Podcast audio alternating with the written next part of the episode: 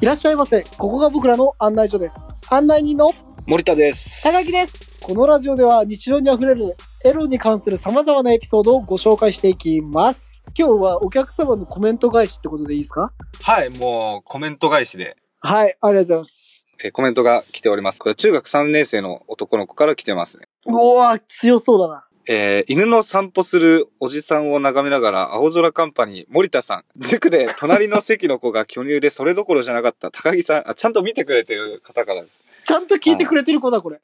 えーこんばんは。僕は中学3年生の男子です。いつも楽しく、えー拝聴させてもらっています。いつも更新が楽しみで仕方がないです。えー僕の最も印象に残っているエピソードは、高木さんのおっしゃっていた、塾帰りに女の子と、あんなことやこんなことを知ったという話 で、個人的に羨ましい限りです。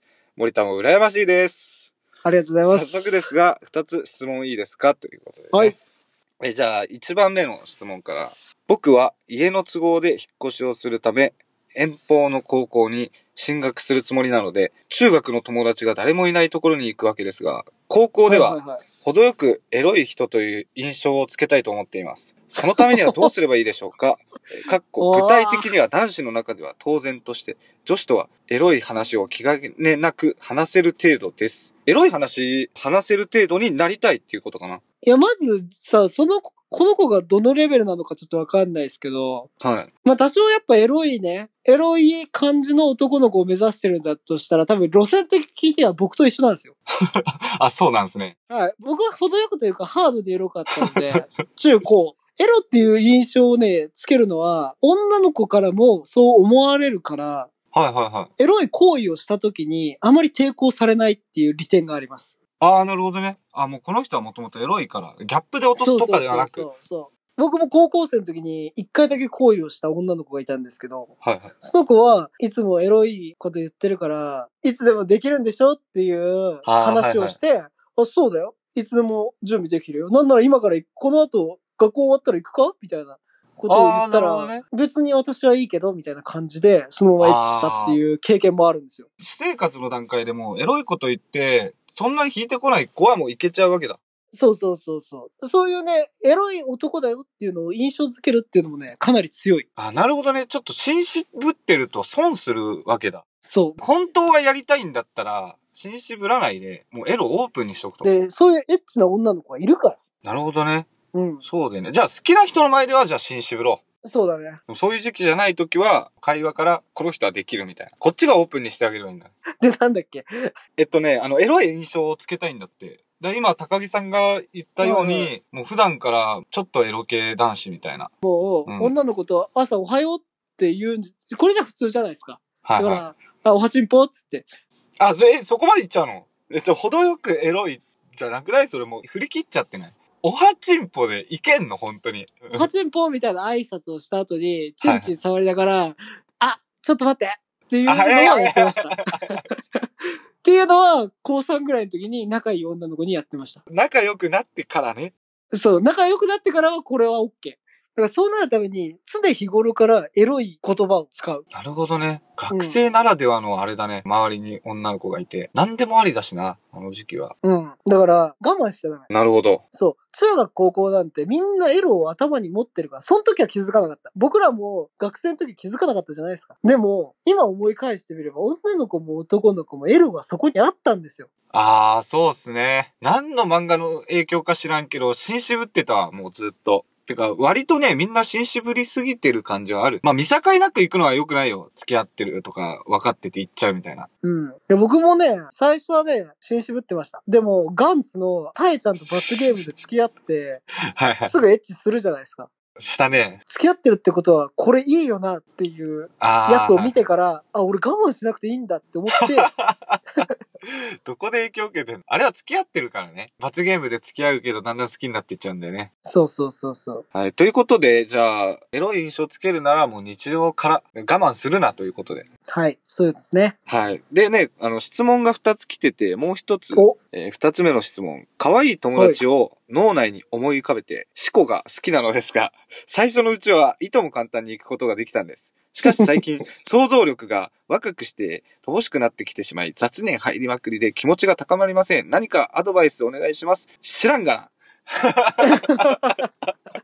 いやー、雑念か。いや、でもね、いや、わかる。まあわかわるよ。かるけど、それでいけなくなったんなら、まあ、AV とか、大人になったってことだよね。そうだね。若い頃って、経験もないからこその妄想がすごい、あれなんじゃないそうそうそうそう。無限にね、可能性があるというか。はいはいはい。だけど、やっぱり、成長とともにオナニーも進化していくんですよ。そうなんだよね。そう。年とともにオナニーも育つわけだから、うん。ずっとさ、チンコが同じ状態のわけがないんだから、それに合わせたおかずをやっぱあげないと。そうなんだよね。もう妄想じゃダメになってきちゃってんじゃないかな、もうん。でもうね、僕もね、最初ね、クラスの可愛い子で妄想してやってました。で、はいは行きづらくなってきた時に、女の子を一人増やすっていう妄想をしたんですよ。う。おお同じベクトルのままレベルアップし てる。もうね、限界があった、でもそれでも。あのね、はいはい7人くらいまでは良かった。 おおすげえいったな。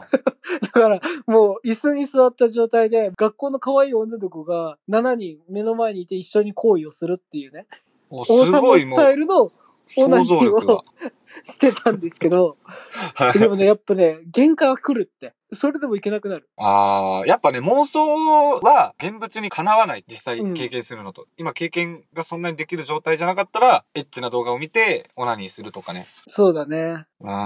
もうこの国に蔓延したエロはもう取り返しのつかないぐらい広がってるからね。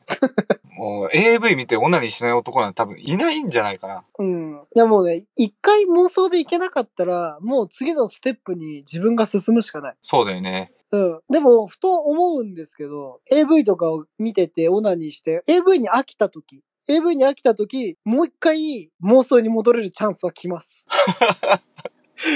来るんですか必ず。はい。AV でリアルな女の子の裸とかを見てるじゃないではすいか。はい。ああ、なるほど。そう。だから、それを、あの、軸にして、好きな子の体に、 あの、当てはめて、妄想の中でね。当てはめて、それでしこるっていうことは、後、一あー周回ってできるようになるんで。っていうか妄想のメリットって多分、その画面見る AV 鑑賞と違うのって、自分が体験してるっていうイメージだと思う。うん。それで言ったら、VR 動画とか今すごい、じゃあもう普通にザラにあるじゃん、いろんな。もう何千本とかあるのかな。うん VR 動画ちょっと体験してみてほしいな。いや、VR 行ったらね、あもうもうもうダメ、もうダメ。もうダメ。じゃあ VR はもう別のものだから、もうあれセックスだから。そうだね。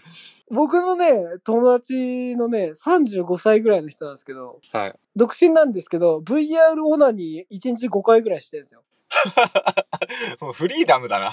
もう結婚しなくていいって言ってますからね。あー、だから結婚率も下がってんのかな、日本の。そう、もう VR 見れば好きな女抱けるからって。まあ確かに、あれはもうやってるのと一緒だもん。そのこと。そう。だからもう VR は行かないでほしい。うーん、まあ確かに、そう、うーん、そうだね。はい。もうこの少年が本当にエロというものに飽きた時に行ってほしいね。行くとしたら。そうだね。あー、じゃあ妄想が一番健全なのかもしれないね。そうだね。ううんん。まあ、性は人それぞれだから、だからこの子に言えることは妄想でいけないんだとしたら、AV を見て、それを一周して、好きな子にその裸のやつとかを着せてみる か、なるほどね。か、可愛い女の子を一人増やすか。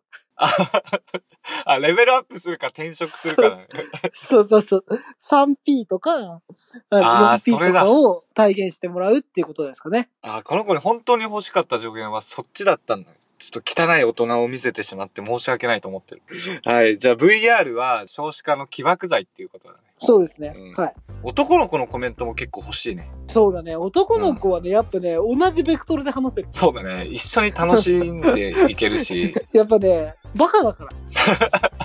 同じぐらいバカだから。 そうだね。変わんないよね。ということでですね、皆様の方からこういったコメントがありましたら、ぜひコメントよろしくお願いします。それか、あの、僕らにですね、話してもらいたいトークテーマがありましたら、どんどん募集してますので、よろしくお願いします。お願いします。はい。